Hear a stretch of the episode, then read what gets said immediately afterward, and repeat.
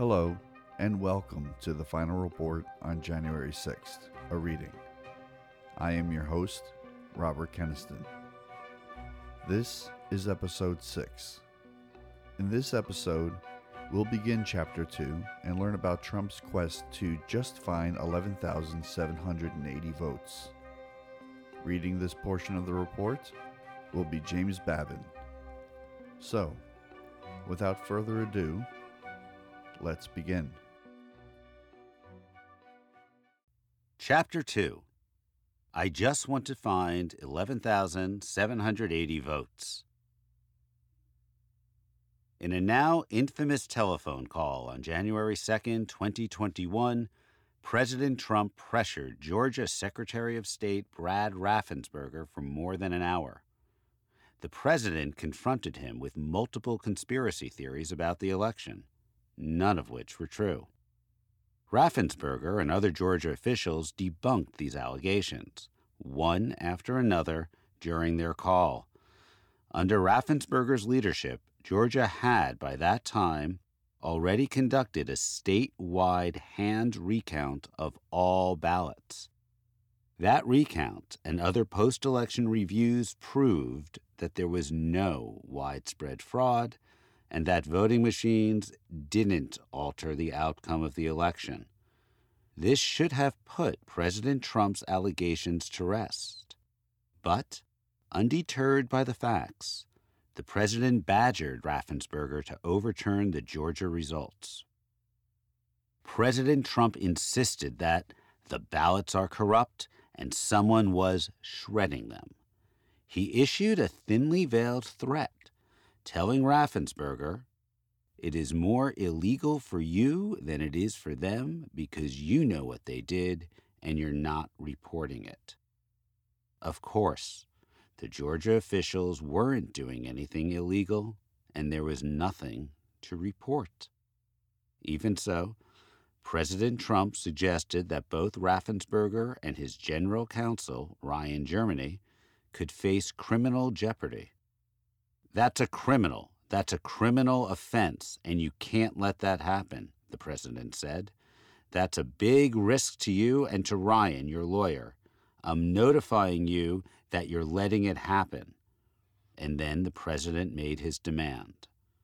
So, look, all I want to do is this I just want to find 11,780 votes, which is one more than we have the president told Raffensperger.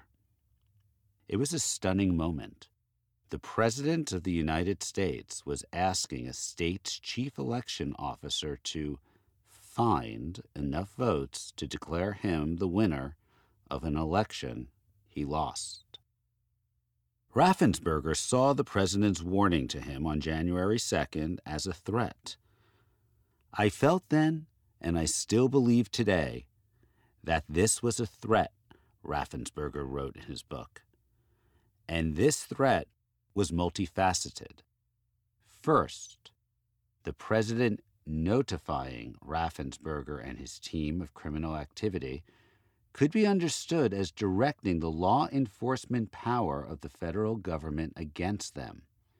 While Raffensperger did not know for certain whether President Trump was threatening such an investigation, he knew Trump had positional power as president and appeared to be promising to make my life miserable. But the threat was also of a more insidious kind. As Raffensperger wrote in his book, others obviously thought it was a threat too, because some of Trump's more radical followers have responded as if it was their duty to carry out this threat. Raffensperger's deputy held a press conference and publicly warned all Americans, including President Trump, that President Trump's rhetoric endangered innocent officials and private citizens and fueled death threats against Georgia election workers, sexualized threats directed towards Raffensperger's wife, and harassment at the homes of Georgia election officials. The January 2nd call promised more of the same. The upshot of President Trump's message to Raffensperger was do what I ask, or you will pay. President Trump's phone call with Secretary Raffensperger received widespread coverage after it was leaked. But Georgia was not the only state targeted by President Trump and his allies. The call was one element of a larger and more comprehensive effort, much of it unseen by and unknown to the general public to overturn the votes cast by millions of American citizens across several states. As Chapter 1 explained, the root of this effort was the big lie. President Trump and his allies publicly claiming that the election was rife with fraud that could have changed the result, even though the president's own advisors and the Department of Justice told the president time and time again that this was not the case.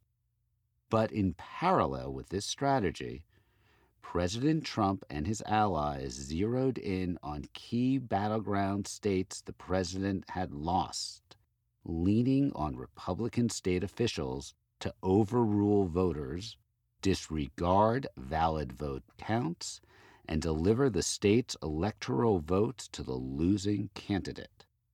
Had this scheme worked, President Trump could have, for the first time in American history, subverted the results of a lawful election to stay in power.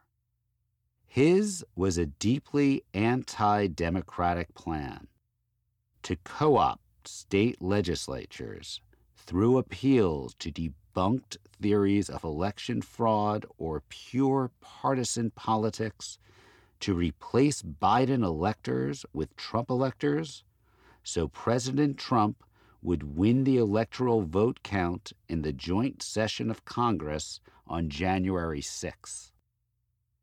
Had state officials gone along with President Trump's plot, his attempt to stay in power might have worked. It is fortunate that a critical mass of honorable officials withstood President Trump's pressure to participate in this scheme. They and others who stood up to him closed off avenues for thwarting the election so that by noon on January 6, President Trump was left with one desperate final gambit for holding on to power sending his armed, angry supporters to the U.S. Capitol. 2.1 The Electoral College and President Trump's attempt to subvert it. When Americans vote for a presidential candidate on Election Day, they are actually casting votes for that candidate's proposed presidential electors to participate in the Electoral College. After a state certifies its election results and announces a winner, it also issues a certificate of ascertainment, which contains the names of duly chosen Electoral College electors. The electors whose names appear as having received the most votes on a certificate of ascertainment will go on to participate in the Electoral College while a losing candidate's proposed electors have no role to play and no standing to participate in the Electoral College. This happens after every presidential election in each of the 50 states and the District of Columbia. This process comes from a clause in the U.S. Constitution that gives states the power to choose electoral college electors according to state law. That clause says that each state shall appoint electoral college electors in such manner as the legislature thereof may direct. All 50 states have decreed that electors will be selected by popular vote. Tuesday, November 3rd, was the day established by federal law as Election Day in 2020. Each state's rules had been set, and courts had weighed in when certain rules were challenged. Polls opened around the country and votes came in, whether in person or via the mail, according to each state's laws.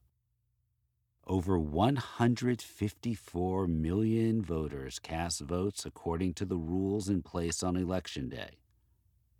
President Trump lost. He and his supporters went to court, filing long shot legal challenges to the election, but they failed in courts around the country before judges appointed by executives of both parties, including President Trump himself, and for those judges who were elected that are members of both parties. Rather than abiding by the rule of law and accepting the court's rulings, President Trump and his advisers tried every which way to reverse the outcome at the state level. They pressured local and state elections officials to stop counting votes once it became clear that former Vice President Joseph Biden would prevail in the final count. They pressured governors, secretaries of states, and local officials not to certify the popular vote in several swing states that former Vice President Biden had won. And when that did not work, they pressured state legislators to disregard the vote counts and instead appoint Trump electors to vote in the Electoral College. This fundamentally anti democratic effort was premised on the incorrect theory that because the Constitution assigns to state legislatures the role of directing how electoral college electors are chosen, which every state legislature had done before the election, giving the power to the people at the ballot boxes, then the state legislatures could simply choose Trump Pence electors after seeing the election results. In effect, President Trump and his advisers pushed for the rules to be changed after the election, even if it meant disenfranchising millions of Americans. 2.2 The plan emerges. More than a month before the presidential election, the media reported that the Trump campaign was already developing a fallback plan that would focus on overturning certain election results at the state level.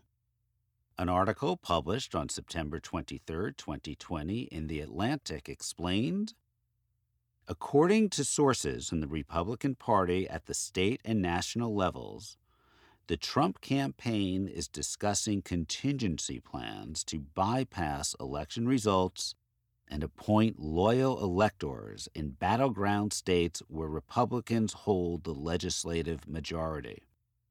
Ominously, the same reporting predicted almost exactly what would later come to pass. With a justification based on claims of rampant fraud, Trump would ask state legislators to set aside the popular vote and exercise their power to choose a slate of electors directly. Numerous senior Trump campaign advisors, including campaign manager William Stepien, deputy campaign manager and senior counsel Justin Clark, and President Trump's lead attorney Rudolph Giuliani, all told the Select Committee that there was indeed a state focused strategy or track to challenge the outcome of the election, which included pressing state legislators to challenge results in key states and to appoint new electoral college electors. You know, in the days after Election Day, later in that first week, bleeding into the second, as our numbers and data looked bleaker, internally we knew that. Stepien told the Select Committee. As the Associated Press called the race, I think some surrounding the president were looking for different avenues to pursue. That's when Stepien remembered the concept first coming up. Those around President Trump were pushing this idea, and pushing it hard. Just two days after the election, President Trump's son, Donald Trump Jr., forwarded to White House Chief of Staff Mark Meadows a suggestion that state assemblies can step in and vote to put forward the electoral slate Republicans control Pennsylvania, Wisconsin, Michigan, North Carolina, etc. We get Trump electors. And so we either have a vote we control and we win, or it gets kicked to Congress 6th of January. Chief of Staff Meadows responded, working on this for Pennsylvania, Georgia, and North Carolina already. Within one week after the election, Meadows had also sent or received several other similar messages. The state legislature can take over the electoral process. Mark Meadows text to Georgia State Senator Marty Harbin. Agreed. Mark Meadows text to a different sender who suggested that the Trump administration should get that out there if they were seriously considering the state legislature strategy. I will tell him. Mark Meadows text to a sender who suggested President Trump start building momentum for the state legislatures. I love it. Mark Meadows' text to Representative Andy Biggs, who relayed what he acknowledged as a highly controversial idea to have Republican legislatures appoint electors. Why can't the states of Georgia, North Carolina, Pennsylvania, and other Republican controlled state houses declare this is BS, where conflicts and election not called that night and just send their own electors. I wonder if POTUS knows this. Former Secretary of Energy Rick Perry to Mark Meadows. Another White House official exploring such a plan less than a week after the election was Vince Haley, Deputy Assistant to the President for Policy, Strategy, and Speechwriting. He suggested Imagine if every red state legislature slated zero electors. It would reveal that we are a red country. To do this, we would have to jack this to the nth degree as a battle of tribes. Haley pushed this strategy in several texts and emails including to Assistant to the President and Director of Presidential Personnel, Johnny McEntee, an individual Haley characterized as a very trusted lieutenant for President Trump, a direct conveyor to boss with ideas, and at his side almost all the time. For Haley, however, Purported election fraud was a way to justify President Trump friendly legislatures changing the outcome of the election, but there were other reasons for doing so, too. Election fraud was only one rationale for slating Trump electors, Haley told McEntee, and we should boldly assert that state legislators have the constitutional right to substitute their judgment for a certified majority of their constituents if that prevents socialism. Haley added, independent of the fraud, or really along with that argument, Harrisburg, Pennsylvania, Madison, Wisconsin, and Lansing, Michigan do not have to sit idly by and submit themselves to rule by Beijing and Paris. Proposing that radio host rally the grassroots to apply pressure to the weak kneed legislators in those states. McEntee replied, Yes, and then let's find the contact info for all these people now. Hours later, Haley sent him names and, in most cases, cell phone numbers for top GOP legislators in six states, suggesting for POTUS to invite them down for a White House meeting. The president would later call several named in that message, including Rusty Bowers and Karen Fann in Arizona, Lee Chatfield and Mike Shirkey in Michigan, and Jack Corman in Pennsylvania. Others weighed in with the president about a state focused plan, too. Some were already looking ahead to January 6th. On November 8th, former Speaker of the House Newt Gingrich met President Trump at the White House. Two days later, he sent a follow up note to the president's executive assistant titled, Please give this to POTUS Newt. It suggested that the only way Trump loses is rigged system and added that President Trump could encourage GOP legislators elect not to send in electors, forcing a House vote by state delegations on January 6th that Gingrich expected President Trump would win. Meadows replied, Thanks, Speaker. Newsmax CEO Christopher Ruddy had President Trump's ear and reportedly spoke with him by phone at least four times before December.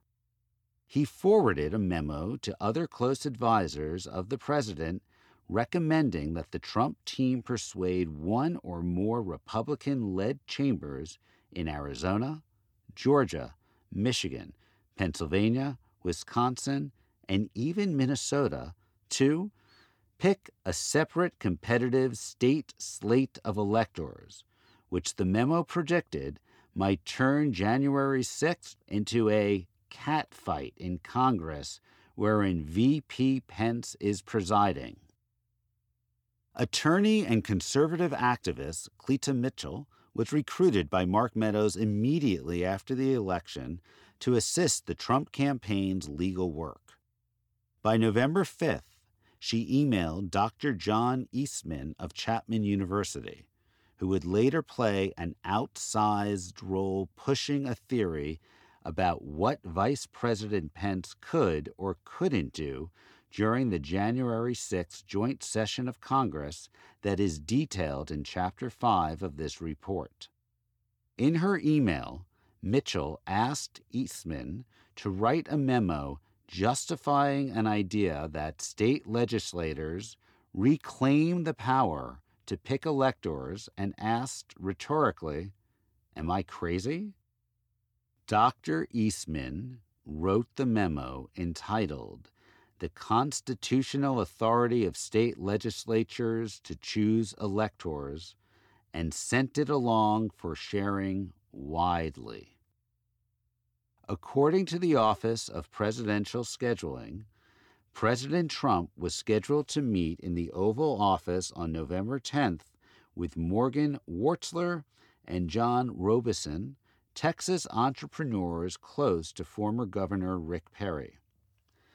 The next day, Warstler tweeted that he was in Oval yesterday, and months later wrote that I told whole Trump team in Oval that state legislatures can choose the electors no matter what current state law or state courts say.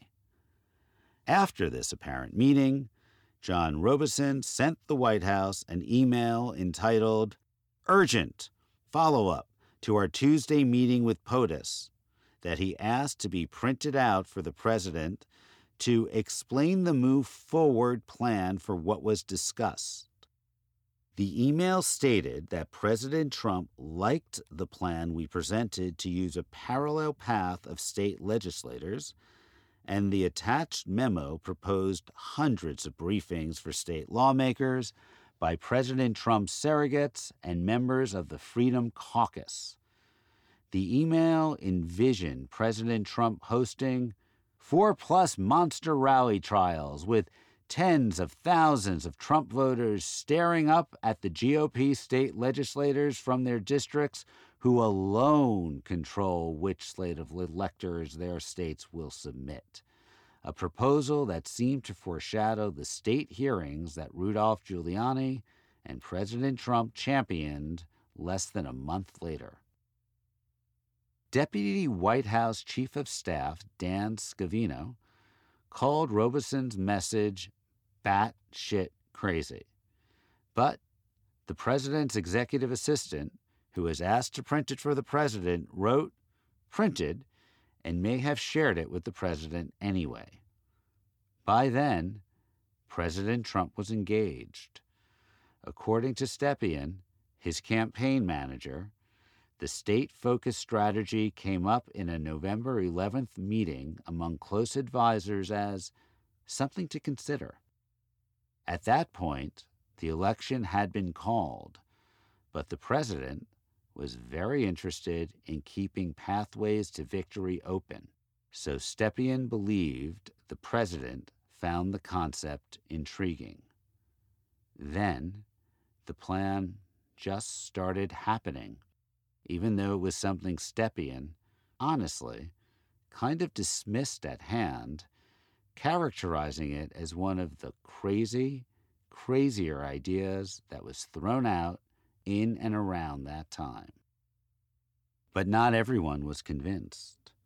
On November 19th, the prior Republican presidential nominee, Senator Mitt Romney of Utah, issued a harsh public condemnation of President Trump's open and notorious efforts to overturn the election.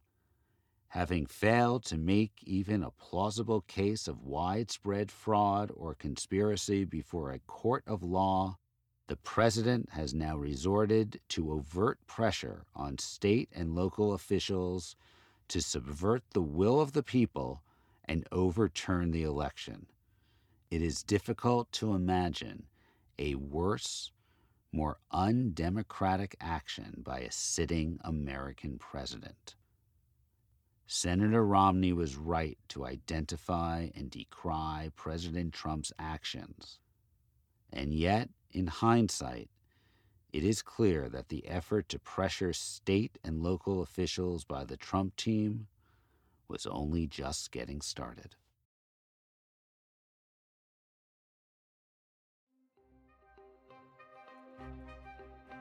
This podcast has been a production of 2008 Studios under a contract with SAG AFTRA. Casting support services has been provided by Breakdown Services. The recordings herein are property of 2008 LLC. Any inquiries to collaborate or contact can be sent to info at 2008.com. That's info at 20 08.com. If you enjoyed what you just heard, please feel free to share this podcast. And of course, please subscribe to be updated on future episodes. Thank you for listening.